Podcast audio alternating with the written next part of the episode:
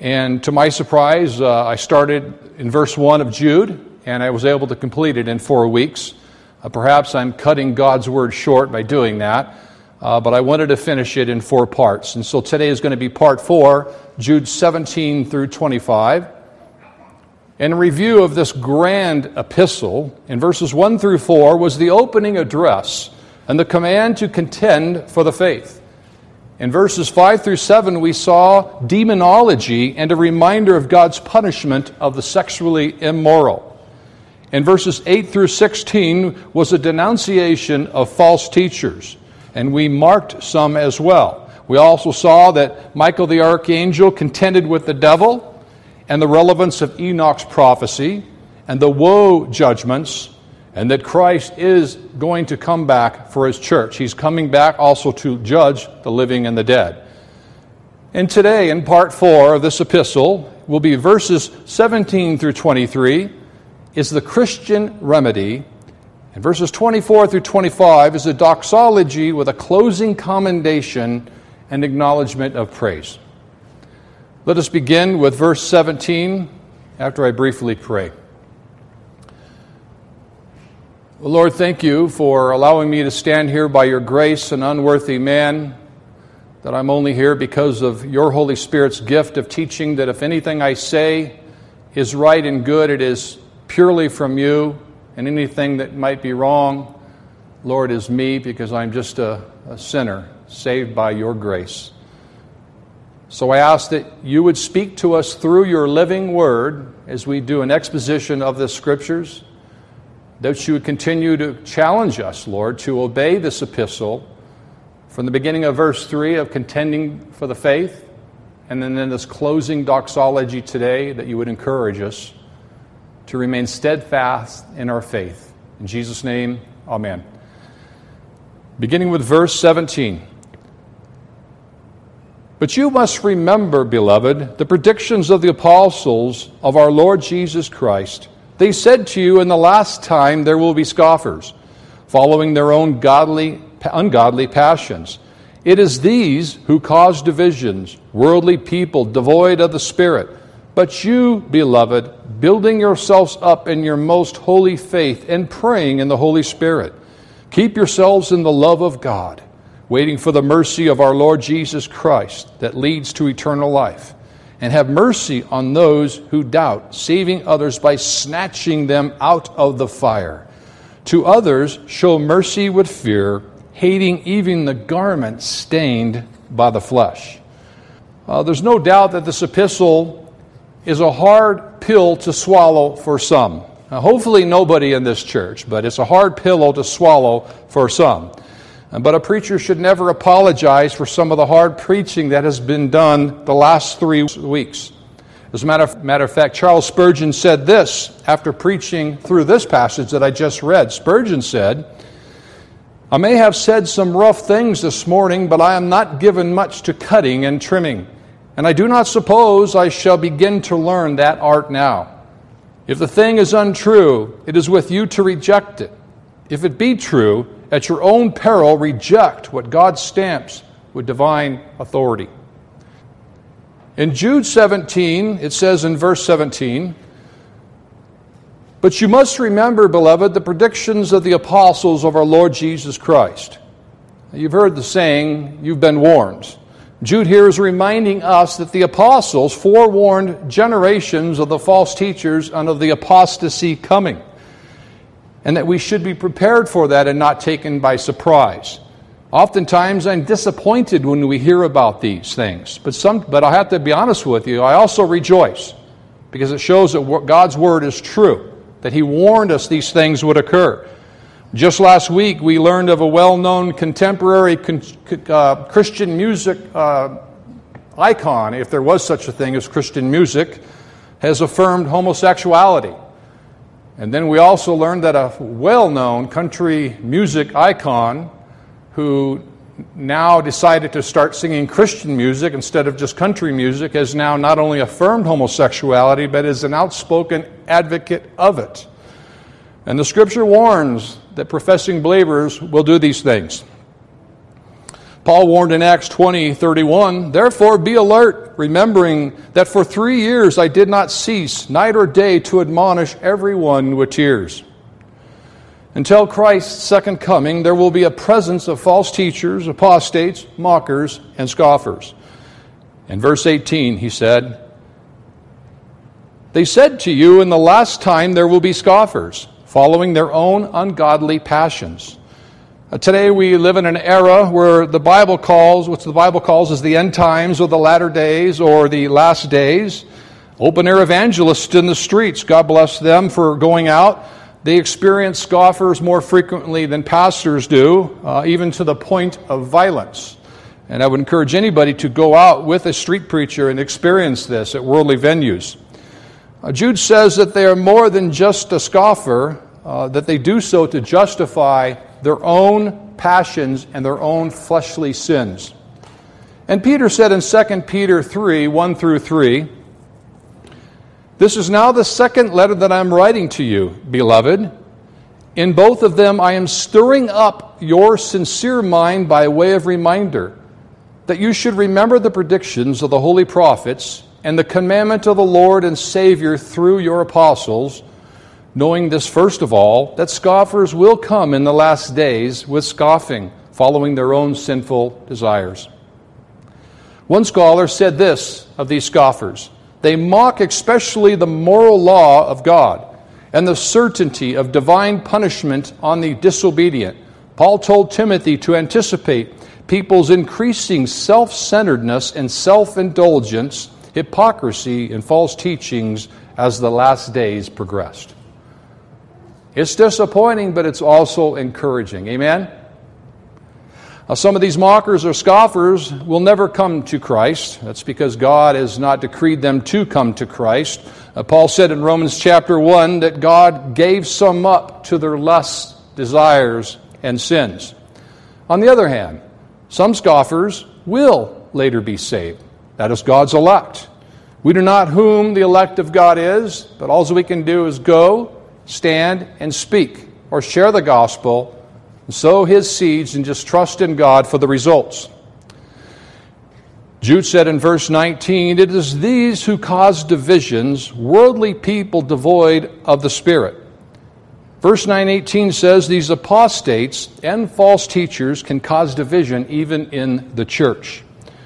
They are not willing to submit to a local church authority. They are not willing to submit to the elders of their church but rather they bring in their own false teachings or compromises contrary to the doctrine of that church. That is why it is important to be a confessional church, that our confession is our statement of faith. And we should always revisit that confession. You should have it on your bed like a reader's digest and continually go through the confession. Romans 16, 17 through 18 says, I appeal to you, brothers, to watch out for those who cause divisions and create obstacles contrary to the doctrine that you have been taught. Avoid them, for such persons do not serve our Lord Christ, but their own appetites. And by smooth talk and flattery, they deceive the hearts of the naive.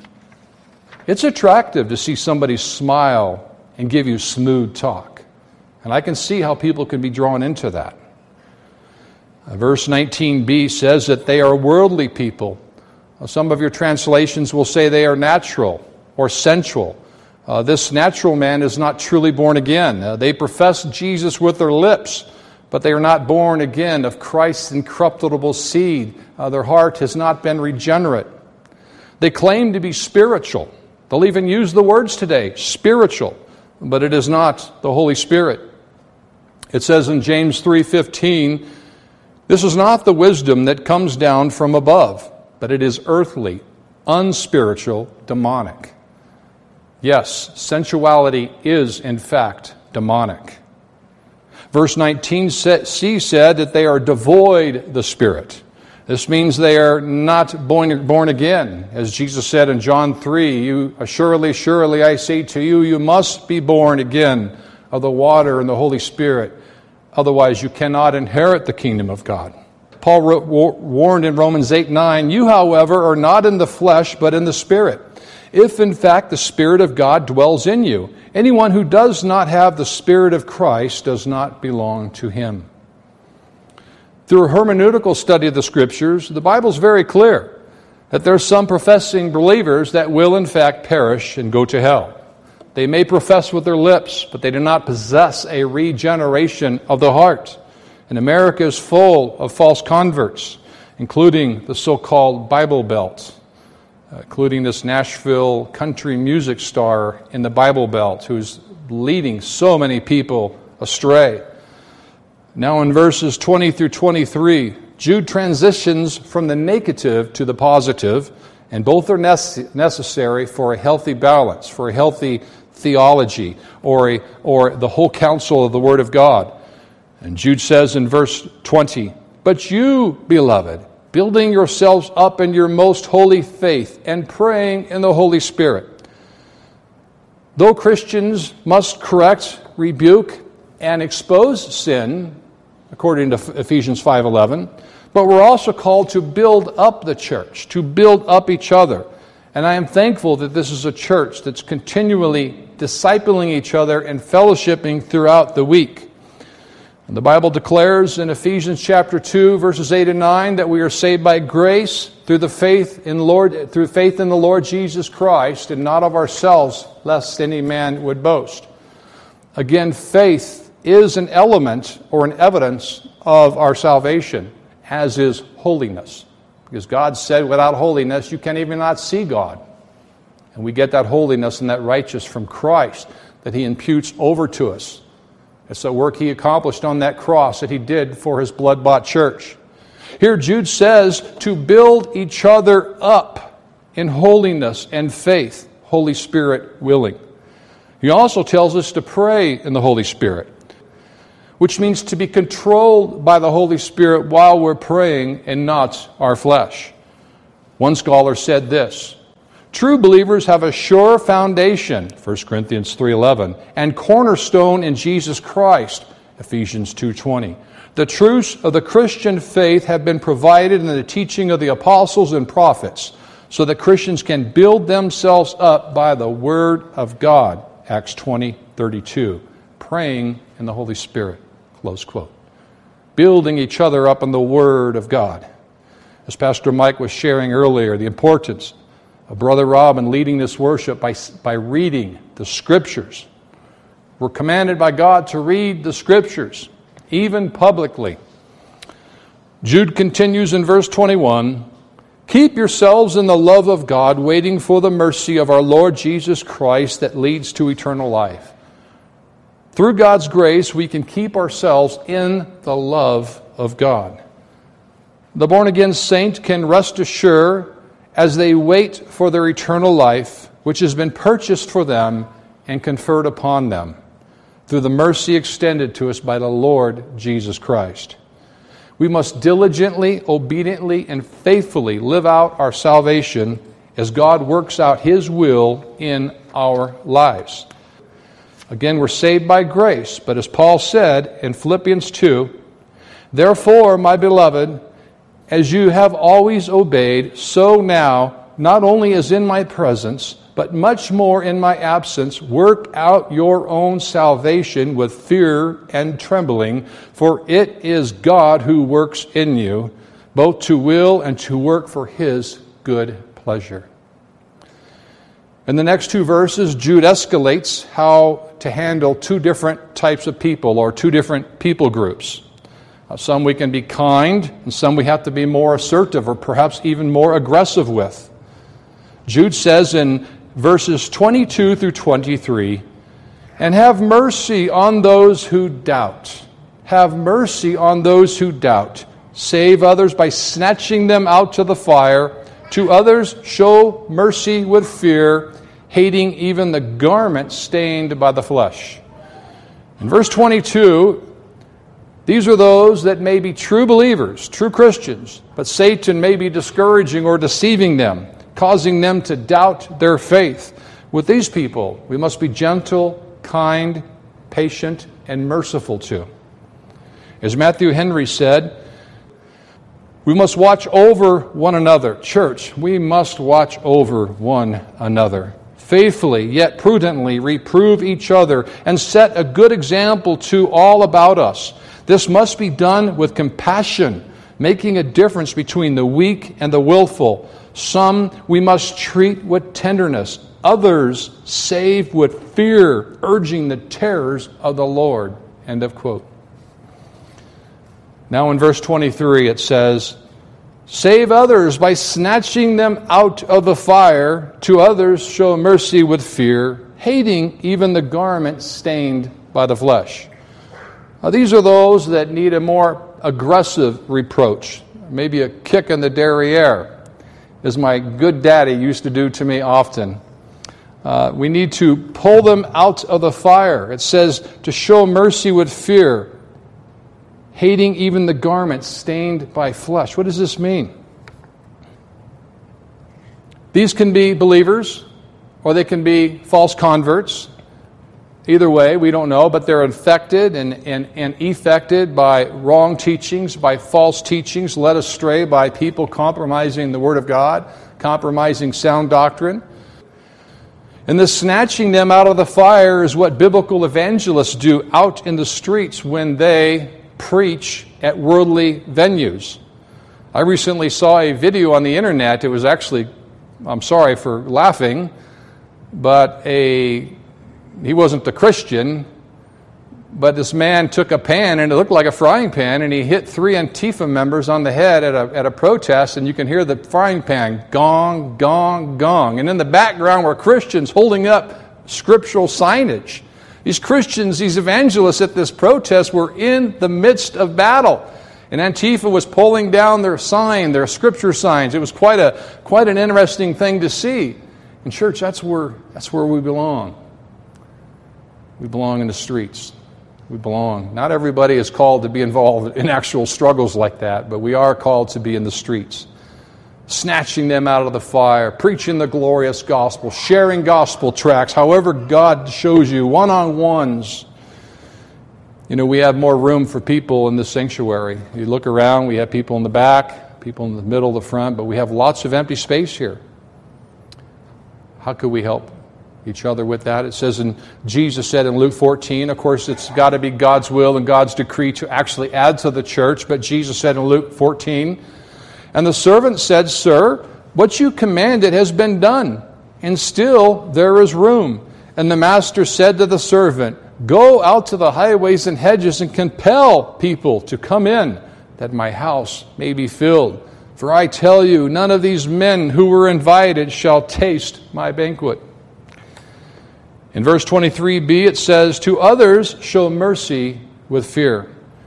And Jesus said in Matthew 5 7, Blessed are the merciful, for they shall receive mercy. It says in Proverbs 1 7 that the beginning of knowledge is fear of the Lord. And Jude said in verse 23c, Now we're to hate the garment stained by the flesh. These garments are stained by sin. You see, the world can care less about wearing infected, contagious garments. They want to bring leaven into the church. Uh, Jude says that we are to hate sins that can stain or contaminate our own garments, that we should hate what God hates, but love what God loves. But sadly, we see many professing Christians today allowing their own, their own garments to be stained by sin. We all sin. We all sin. But we ought not to intentionally just allow it to stain our garments and remain there without repentance, without change. Christ's bride must be kept beautiful and not stained like the world. If we truly loved his church, we would hate anything that contaminates her wedding gown. The only appropriate time that our garments or our wedding gown should get stained is because we're in the trenches, toiling the soil and sowing gospel seeds. Not because we're participating with the world, but that we're engaging the world, not being of the world. There was a time that sometimes I would evangelize, I'd come home smelling like beer. it wasn't because I was hanging out at the bars, it was because beer was being thrown upon me. while sharing the gospel. We're to be in this world, but not of this world. John commanded us in 1 John chapter 2 do not love the world or the things of the world. I'm not saying that you can't have beer. I'm not saying that's a sin. But I'm talking about worldly venues, worldly events where heathens are throwing beer at us. But Jesus, John commanded in 1 John 2, do not love the world or the things in the world. If anyone loves the world, the love of the Father is not in him. For all that is in the world, the desires of flesh and the desires of the eyes and pride of life, is not from the Father, but is from the world. And the world is passing away along with its desires, but whoever does the will of God abides forever. It says in James chapter 4, me and one of the brothers just had breakfast a few days ago, and we're talking about this about being against the world system, not being part of the world, not looking like the world. It's James 4 4 through 5. You adulterous people, do you not know that friendship with the world is enmity with God? Therefore, whoever wishes to be a friend of the world makes himself an enemy of God. Paul commanded us in 1 Corinthians 6 do not be unequally yoked with unbelievers. For what partnership has righteousness with lawlessness? Or what fellowship has light with darkness? Now, this is the verse that's frequently taken out of context, usually by peaceniks or pacifists. And it is Romans 12 18, which says, If possible, so far as it depends on you, live peaceable with all. Doesn't it sound good? Live peaceable with all? But, my friends, a true biblical church cannot live peaceable with the world. It's not going to happen. Just dropping, uh, a matter of fact, look at this. Back up, five, uh, excuse me, nine verses. It says in verse 9 of Romans 12, listen to this, because the whole context of God's word is important. It says, Let your love be without hypocrisy, abhor what is evil, and cling to what is good. So, if we're going to live peaceable, the Bible also tells us that we ought to abhor what is evil. We should abhor what God abhors. We should love what God loves. We need a balanced theology and a balanced biblical diet in our lives daily. Later on, uh, in your own time, a suggested reading that I would ask the church to continually re examine time to time is it tells us how to biblically walk in love in light and in wisdom, and that's Ephesians chapter 5, verses 1 through 21. That's an excellent passage to continually remind ourselves and, and, and test ourselves and say, are we actually practicing this commandment, Ephesians 5, 1 through 21? As Jesus said in John 13, 34 through 35, a new commandment I give to you, that you love one another just as I have loved you you also are to love one another. By this, all people will know that you are my disciples if you have love for one another. And I see that in this church a love for one another. Next, in verses 24 through 25, is the doxology with a closing commendation and an acknowledgement of praise.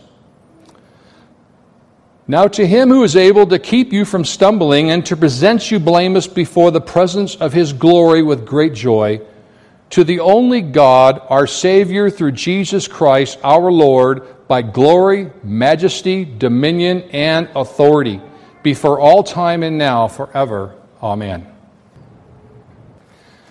Jude's conclusion here is a doxology that expresses his confidence in God to preserve his church all the way to the end.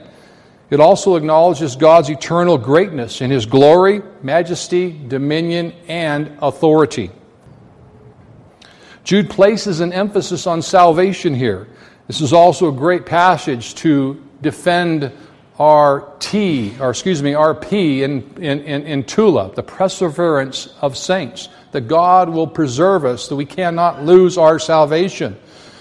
This is also a great passage to share with Christians that are near death or that perhaps might be in hospice to encourage them that their salvation is secure in Christ.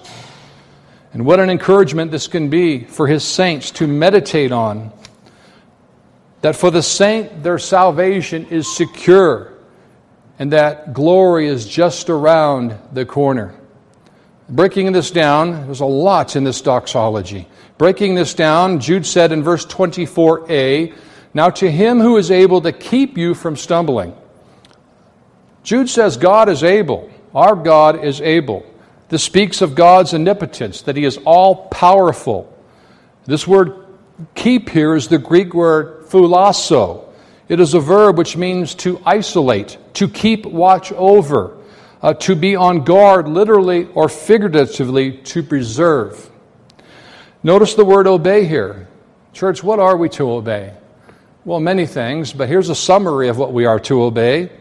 It is right here in 2 Thessalonians chapter 1 verses 5 through 9, which says, "This is evidence of the righteous judgment of God, that you may be considered worthy of the kingdom of God." For which you are also suffering, since indeed God considers it just to repay with affliction those who afflict you, and to grant relief to you who are afflicted as well to us. When the Lord Jesus is revealed from heaven with his mighty angels in flaming fire, inflicting vengeance on those who do not know God. Now listen to this, and on those who do not obey the gospel of the Lord Jesus Christ that we are to obey the gospel of the Lord Jesus Christ amongst every, every commandment that God has given us in the scriptures. Jesus said in John 14, Whosoever has my commandments and keeps them, he it is he who loves me. And he who loves me will be loved by my Father, and I will love him and manifest myself to him. What does this what does the Lord mean here with the word keep here? It says he keeps us from stumbling. Some of your translations will say he keeps us from falling. And this word comes from the Greek word optos, optastos, and it is an adjective, and it is yet another hapax legomenon. Uh, the Epistle of Jude is full of them. It means to not stumble, to keep from falling into sin, and or to stand firm. The Lord will keep us all the way from the doctrine of justification when we receive salvation, all the way throughout our sanctification as we grow in His holiness, Lord willing, up into the doctrine of glorification when we are with Him in glory. Paul said in Romans 8 29 through 30, For those whom He foreknew, much doctrine again, He foreknew, the doctrine of foreknowledge, He foreknew and predestined to be conformed to the image of his Son, in order that he might be the firstborn among many brothers. And those whom he predestined, he also called. And those whom he called, he also justified. And those whom he justified, he also glorified. Now in verse 24b, as in Bible, Jude says, And to present you blameless before the presence of his glory with great joy. I guess I could have said B is in blameless. This word blameless means to be without blemish or faultless. Are we always going to be faultless? Is there fault against us? Absolutely. We, we've sinned against a holy God. But Christ made that better for his church. The only way a born again Christian, a, Christian, which is only one kind of Christian, a born again Christian, can become faultless or, or blameless, is through what is known as the doctrine of imputation of Christ. There's so much more that happened on that cross through that death, burial, and resurrection. There's so much, and I just want to go through some of the powerful doctrines that Christ accomplished on that cross for his church. This doctrine applies only to Christians, only to Christ's bride, God's elect. That at that bloody cross, the elect's sins are imputed over to Jesus, Jesus' righteousness is now imputed onto our account to the new Christian. His righteousness is ours. That's the only reason why we can stand before God, because of Christ. God's wrath was poured out on Jesus as Jesus bore the wrath that we all deserve. To those that become born again, Christ's righteousness is imputed over to the believer into our account. It is then that Jesus has uh, it is then that justice has been satisfied, that Jesus fully satisfied the wrath of God on behalf of his church. Henceforth, the born again Christian is then justified, which means Jesus declares us righteous before the Father, his church righteous before the Father, which is a legal term with forensic value. It's like a theological court of law of what Christ did on our account, on our behalf. Standing there is our defense and our advocate. And when I say our, I'm talking about God's elect. It is then that Christ fully satisfied the wrath of God or appeased the wrath of God. The other doctrines here are seeing, which is satisfying the wrath of God, is propitiation and expiation. Again, this is exclusively for God's elect only.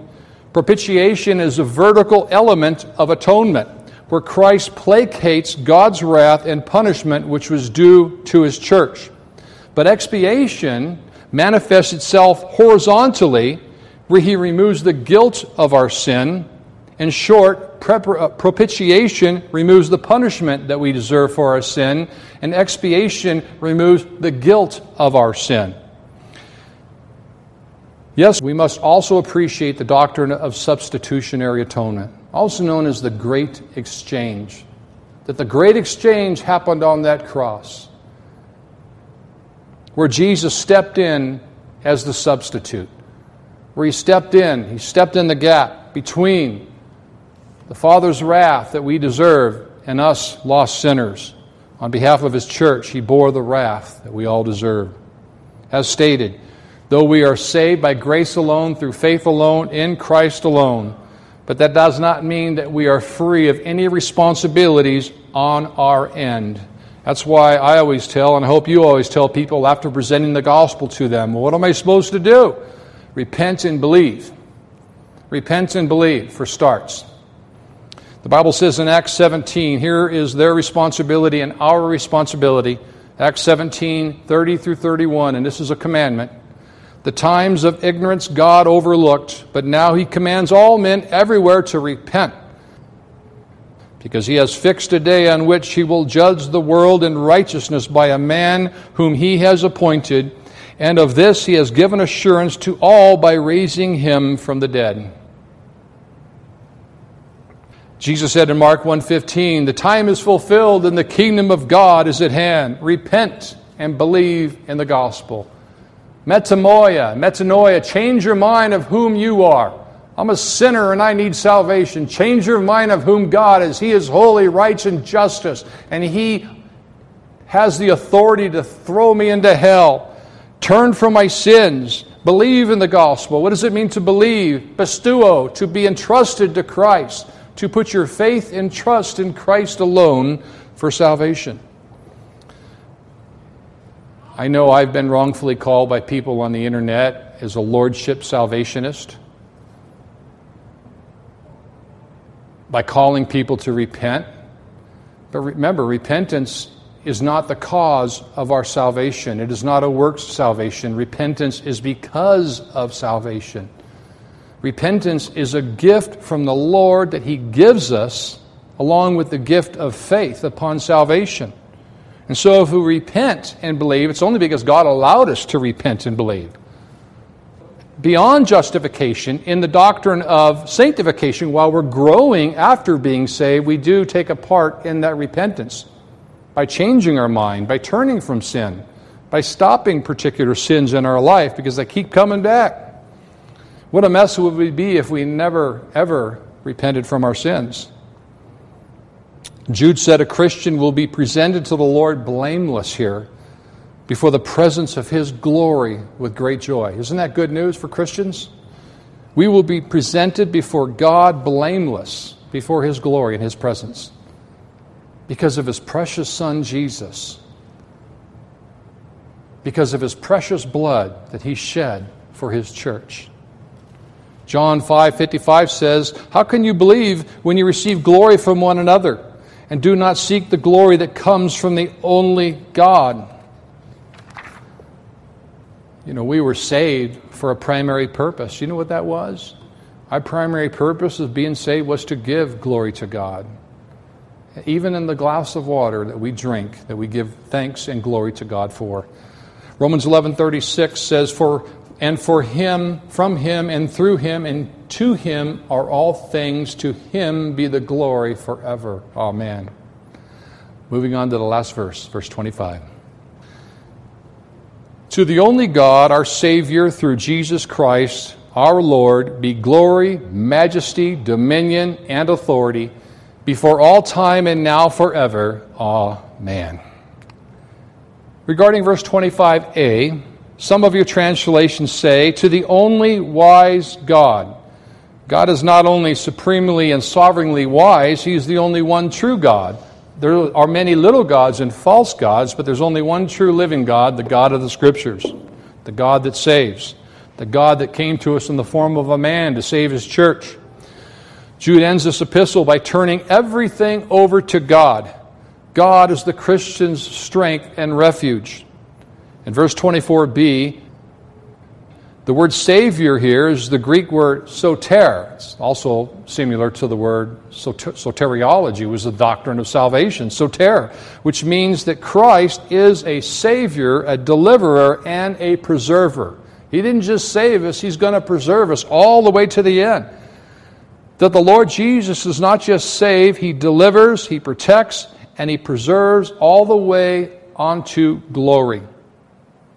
In verse 25e, Jude refers to God as majesty. Oh, majesty. The Lord's magnificence signifies the height and the excellence of God's glory. One of our pillars of our Reformation, soli Deo Gloria. To God alone be the glory, for He alone is worthy of our praise. Verse 25f is in Frank. He speaks of the Lord's dominion. Uh, this is the Greek word kratos, which means God's dominion, strength, power, and mighty deed. There's a lot in this verse, isn't there? There's a lot of, lot of, lot of doctrine and a lot of great things in this doxology.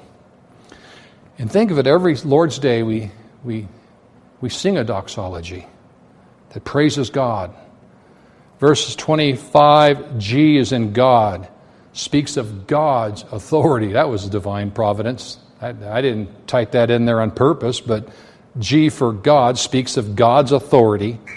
This authority comes from the Greek word exousia, which means God's power, God's authority, especially God's moral authority and influence. We don't have morality in ourselves. I remember back in late 80s when I was a false convert, in the early 90s when I was actually saved, and what was it, Pat Robertson and the moral majority, I used to think that we acquired some type of morality and that we can be moral. I was wrong. It's all about God. It all comes from Him. Wretched worm I am. I have no goodness in myself, but the goodness of God. I have no righteousness in myself, but the righteousness of Christ. We're only act moral is because of His grace, that He's empowered us. He's granted us repentance, the church. He's given us new desires and affections in our heart. He's changed our heart of stone into a heart of flesh. And we now again love the things that God loves and hate the things that God hates. I don't know about you guys, but do you hate your sin, I hate mine. Not only is the Lord, not only is the Lord all of this and all of that, to say the least, Jude said in verse 25h, He was before all time and now and forever. It says in Hebrews 13:8 that Jesus Christ is the same yesterday, today, and forever. He's forever, folks. Jesus existed before he was born. The preeminence of Christ, that he was here because you cannot be a God in the flesh, an incarnate God, and have a new start. He wasn't born on Christmas Day. He always existed because he is truly God and truly man. Jesus even existed as the preeminence of Christ was here before he was even born. It's just that God came to us in the form of man to send us a Savior later, but he always existed. Jesus said in Revelation 1 8, I am the Alpha and the Omega, says the Lord God, the one who is, and who was, and who is to come, the Almighty. Amen? That exciting? This is the God we serve. And who's the head of this church? The God with skin on, Christ Jesus. Jesus said in Revelation 22 13, I am the Alpha and the Omega, the first and the last, the beginning and the end. You know why he said that that way? Because some people only stand Greek and some people only stand, understand English. He said it both ways, so we'll get it. He's the Alpha and the Omega, He's the beginning and the end. Well, church, there it is. The Epistle of Jude in four weeks. Let us continue pray that God gives us courage the first couple, first couple sermons were very difficult. I think it would be more harder to hear God's word than it would be to preach, but it was difficult to preach. But to contend for the faith, it's a commandment. And as we see pseudo churches, unbiblical churches, we're not perfect, we're not the church, we're not all of this and that, Christ is all this and that. We fall miserably short too, but we do strive for holiness.